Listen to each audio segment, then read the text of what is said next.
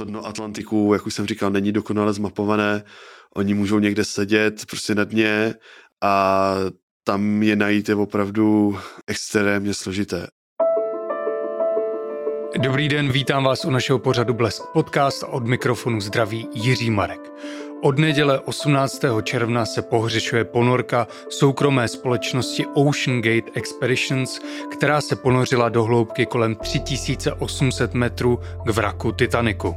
Od nedělních večerních hodin je ponorka s pěti muži pohřešovaná. Nejen o jejich záchraně si popovídám s největším českým odborníkem na Titanic, Ondřejem Vrkočem. Dobrý den. Dobrý den.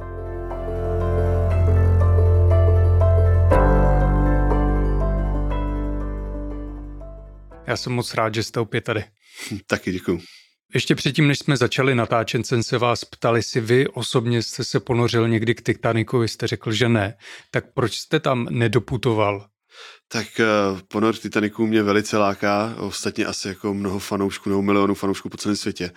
Nicméně expedice, vlastně, který pořádají oficiální jako výpravy k vraku Titaniku, tak jsou vždycky, řekněme to trošku po česku, přeplněný jako odborníkama na Titanic a vždycky mají nějaký cíl s bádáním. A upřímně já jsem jenom člověk, co se jako o Titanic zajímá, ale nemám přímo nějaký specifický zaměření, ať už je to terminologie, co se týká ocely, bakterií a tak dále, a tak dále. Takže jako vždycky dostávají přednost samozřejmě ti vědci, který mají co zkoumat dole. Jo. A jak jsem teď vyjmenoval, je to od lidí, co opravdu zkoumají, jak dlouho Titanic vydrží jako vrak, takže zkoumají jeho konstrukci, bakterie, které vlastně požírají vrak Titaniku a další a další zaměření. Takže je logické, že prostě takováhle přednost tam je. Pak jsou i komerční výpravy k vraku Titaniku. Tam vlastně to pořádali hlavně Rusové s mateřskou lodí Keldysh, která na své palubě nese dvě ponorky Mir 1 a Mir 2 moc dobře známe třeba z Cameronova megafilmu, které on je tam představil i právě v tom filmu, který se potápí k vraku Titaniku. Sám Cameron tyhle ty dvě ponorky používal při natáčení a k vraku se potopili snad 80krát. A to jsou zase koncepty, který bohužel už dneska vlivem toho, co se děje na Ukrajině a je to ruská společnost, tak dneska nefunguje, respektive nedá se k vraku dostat. Potom tady byla třeba výzkumná ponorka Notio, zase francouzská, a tu nedávno zase už dali do muzea. Mm-hmm. Kolik to vlastně stojí, když se tam chci komerčně podívat, když jsem jenom turista?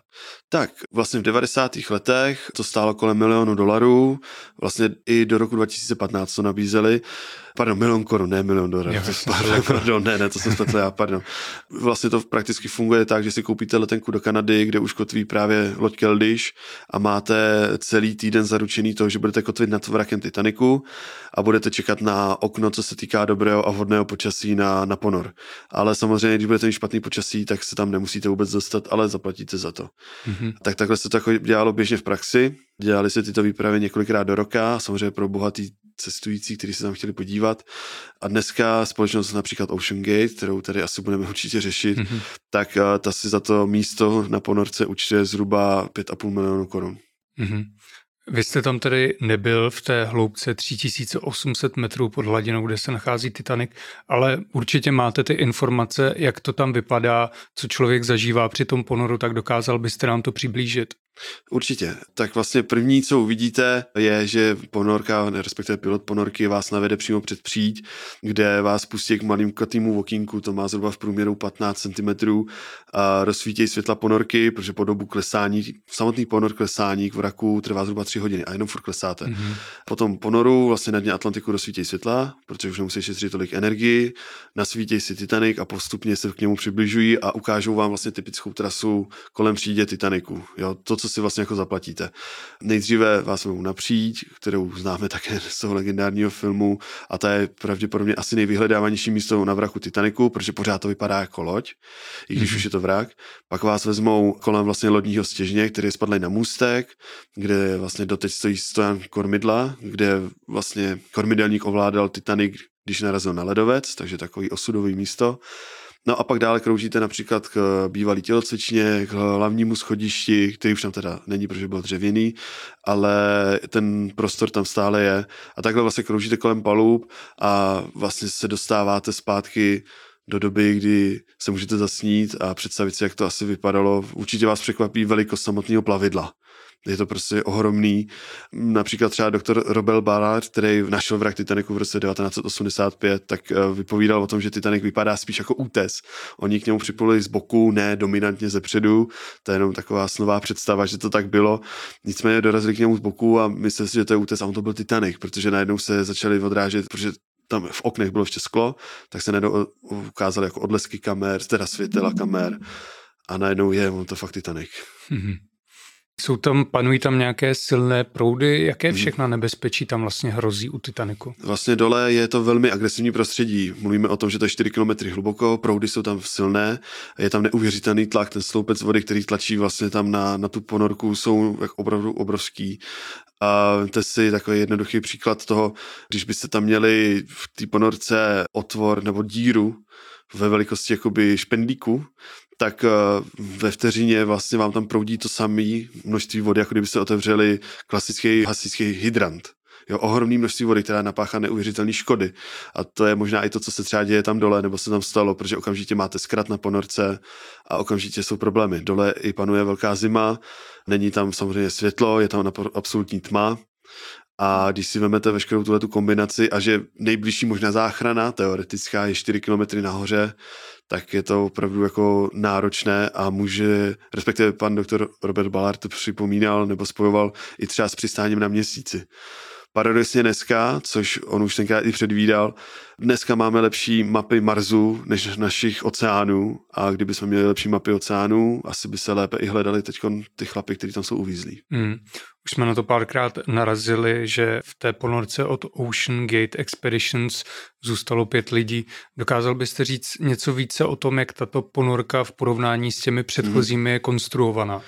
Je úplně odlišné konstrukce než typické hlubokomorské ponorky, které můžeme znát z historie. Právě jak jsem jmenoval třeba ty Mir nebo Keldish, respektive všechny tyhle ty výzkumné ponorky. Ty nejsou stavené jenom do 4000 metrů, ale i na mnohem hlubší výpravy. Tam jde o to, že tyhle ty ponorky mají typický balastní nádrže, vlastně díky stlačenému plynu můžou stoupat, klesat v podstatě, dokud tím nedojde nějakým způsobem energie, takže je to naprosto ovladatelný stroj.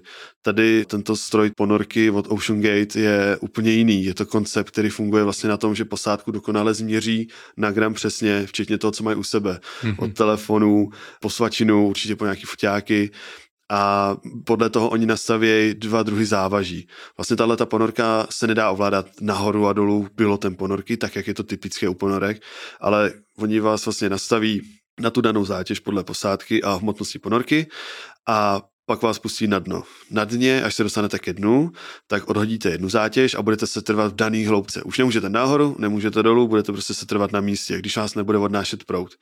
Ale můžete ještě jako balancovat dopředu, dozadu. Nicméně potom, když se chcete vynořit, musíte odhodit druhou zátěž a stoupáte nahoru. To je jeden z velkých rozdílů v opravdu jako klasických ponorek.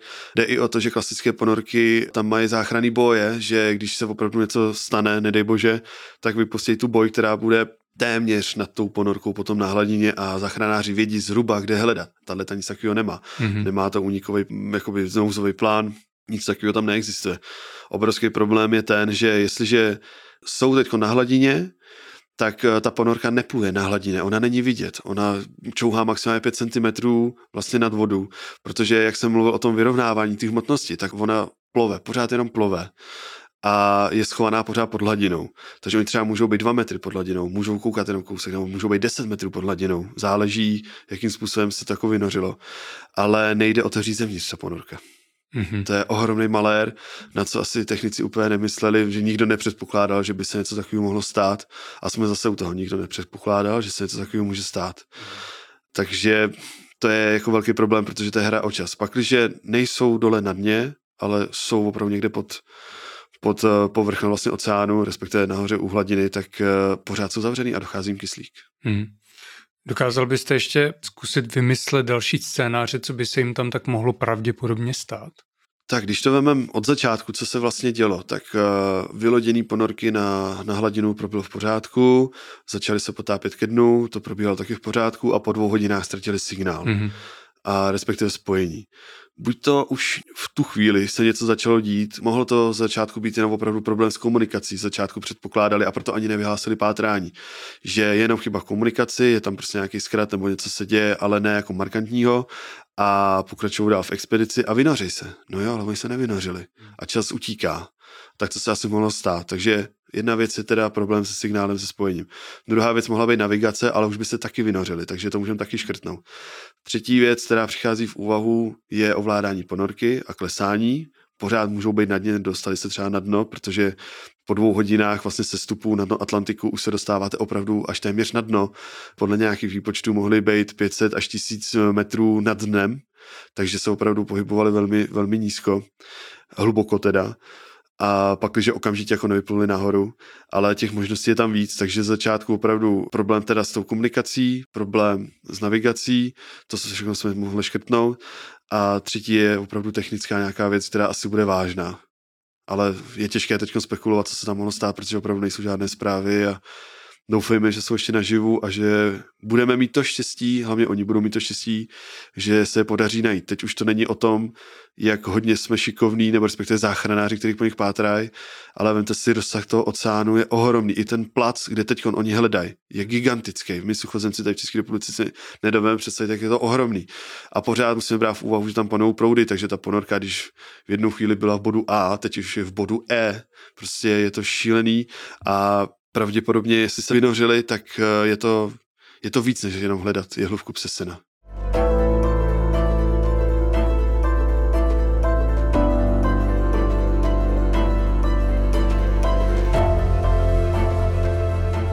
vlastně pravda, že odborníci se snažili dopočítávat, kam je mohli zanést ty proudy, pokud se nacházeli u Titaniku. Mezi pohřešovanými muži jsou tedy britský miliardář Hamish Harding, šéf společnosti Ocean Gate Stockrash, námořník, kterého vy také znáte, Paul Henry Nargelo, Naržole. Naržole, děkuji. A miliardář Shahzdan Dávud s 19-letým synem Sulejmánem. Vy teda znáte toho Paula Anryho. Kdy jste se seznámili? Jak dobře se znáte? Já už si s ním dopisu prakticky od malička, od nějakých osmi let, takže on byl jeden z prvních, který mi přijal k sobě do té své takzvané Titanicové rodiny a předával mi informace. Potom jsem měl možnost se s ním setkat díky společnosti AMS Titanic, která pořádá mezinárodní výstavy a to je neuvěřitelný odborník s mnoha zkušenostma a jde o to, že má i neuvěřitelný zkušenosti se samotnýma ponorama. Jak jsme se vlastně mohli bavit, tak eh, on eh, vlastně u Titaniku byl snad stokrát. On eh, společnosti RMS Titanic, která má právo vyzvedávat tyto artefakty, mm-hmm. právě pomáhal s tím procesem, jakým způsobem organizaci a tak dále, vůbec to zprocesovat, vytažení těch artefaktů, potom ta následná konzervace a tak dále. A on u Titaniku on se potápí jak s Američanama, s Rusama, s Francouzema. On má neuvěřitelný jakoby, tyhle ty schopnosti a vůbec zkušenosti. Proto o to je to zajímavější, že panují teorie, že se třeba zasekli někde u vraku Titaniku. Mohla to být schoda náhod, ale on je zrovna ten typ člověka, aspoň tak, jak ho znám já a jak ho popisují kolegové, že by zbytečně určitě neriskoval. Mm-hmm. Určitě ne. On je třeba jeden z těch, který jsou proti tomu, aby dosedali ponorky na palubu Titaniku a cestující v úzovkách, kteří se zaplatili, mohli říct, hele, my jsme stáli chvíli na Titaniku. On byl vždycky proti tomu, protože ty ponorky často ten Titanic poníčili v tom daném místě. Opravdu od zábradlí až po, po nějaké paluby. A ty škody jsou tam znatelné dodnes. Takže úplně si nejsem jistý, jestli on zrovna by dokázal prostě plout tak blízko, aby se tam opravdu zasekli. Ale mohl tam najednou být prout, mohlo se stát cokoliv. Opravdu je to jenom spekulace. Hmm. Dokážete také popsat, jak to vypadá vůbec eh, v takové ponorce hmm. pro ty lidi ještě v takové loupce? Rozumím. Tak Zase, když vemu ty předchozí ponorky typický, tak představte si, oni mají vlastně takový eliptický tvar z boku, když se na ní podíváme a vlastně kokpit, respektive ten modul pro posádku je taková koule, protože koule je dokonalý tvar, takže vůči tlaku je vlastně nedobytná. Ona je tvořená z titanu a vejdou se tam maximálně dva až tři lidi. Tady vlastně společnost OceanGate postavila úplně jiný typ ponorky, je to spíš dlouhý váleček a který je hlavně, co se týká konstrukce, rozdílný v tom, že je z karbonu, on není z titanu, mm-hmm. takže je tam jakoby složitější i třeba, když na to teď narazím. No nejnovější zprávy jsou takové, že slyšeli ťukání. Nicméně ta ponorka je z karbonu a aby vyvinuli vůbec takový rámus, aby ten karbon to dál přenesl, tak už s několika kolegama odborníky jsme se shodli na tom, že to je prakticky nemožné, ale dejme tomu, že mají štěstí a že to nějak dokázali. Přejme jim to. Mm-hmm. Co ještě by teda mohlo znamenat tento zvuk? Ono, někdo to přirovnával k ťukání, zatím to ano. zaznamenalo jenom v úterý večer boje.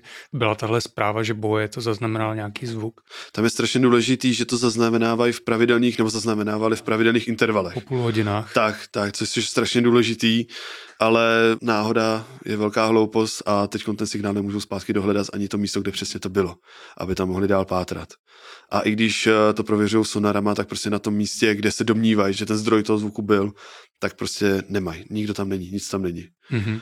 Jo, a oni vlastně doteď probíhalo prakticky to ne vyšetřování, ale to pátrání, hlavně na hladině.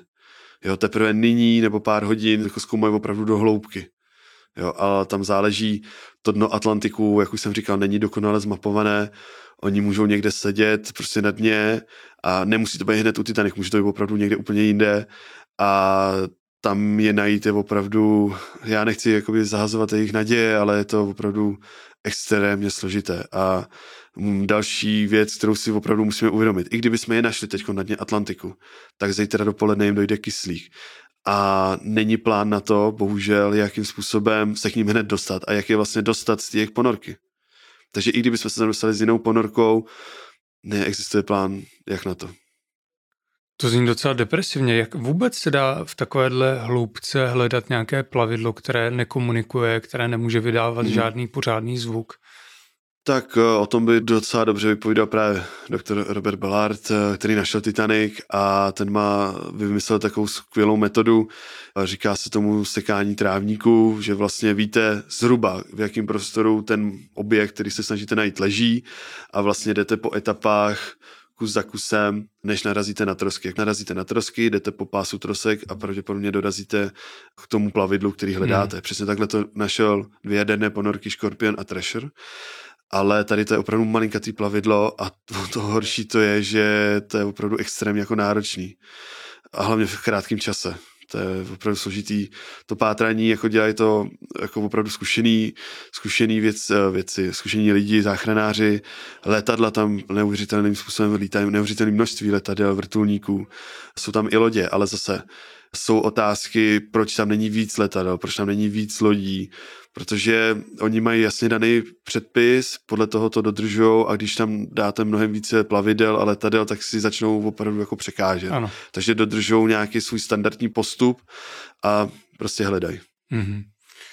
Hrozí, že po této události nastane nějaký zastavení ponorů k Titaniku, že to nějak omezí? Tak tady u toho můžu říct, že Titanic za to nemůže úplně.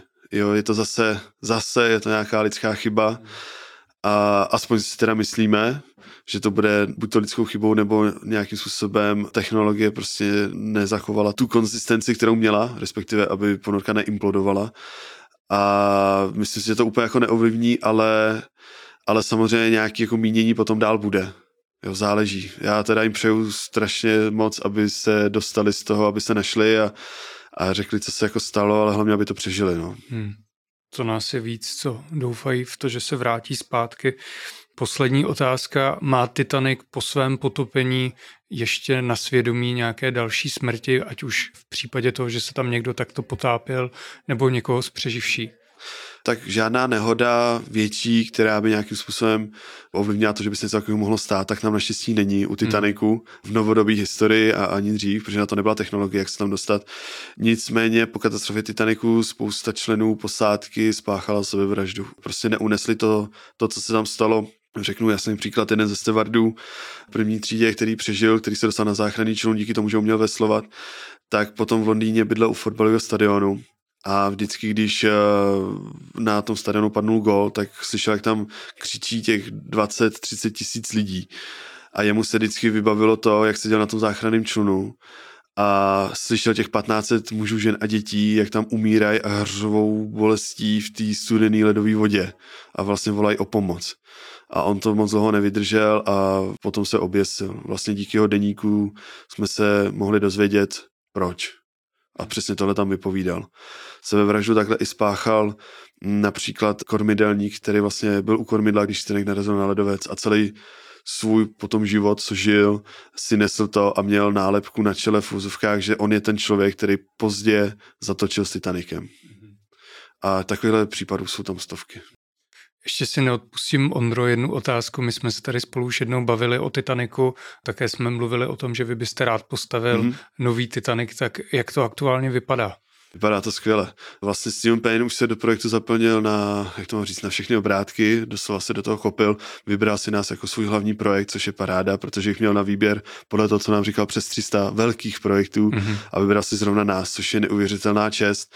A nyní vlastně po tom, co, co jsme dokončili matematiku vlastně lodi, což je respektive počítání kajut, každý metr čtvereční na lodi je spočítaný na to, aby buď to byl jako pro řekněme, pro zisk nebo pro pohodlí cestujících, posádky a tak dále, a tak dále. Tohle už máme za sebou, to trvalo několik let a nyní máme vlastně daný na stole obchodní model, který už je u, jak bych to řekl, abych to moc neprozradil, u dotčených firm, vlastně partnerů, kteří nám s tím pomáhají a dávají dohromady obchodní plán, jak to přesně bude fungovat i za 40 let. A ten by měl být hotový do konce, jestli se nepletu, poloviny září.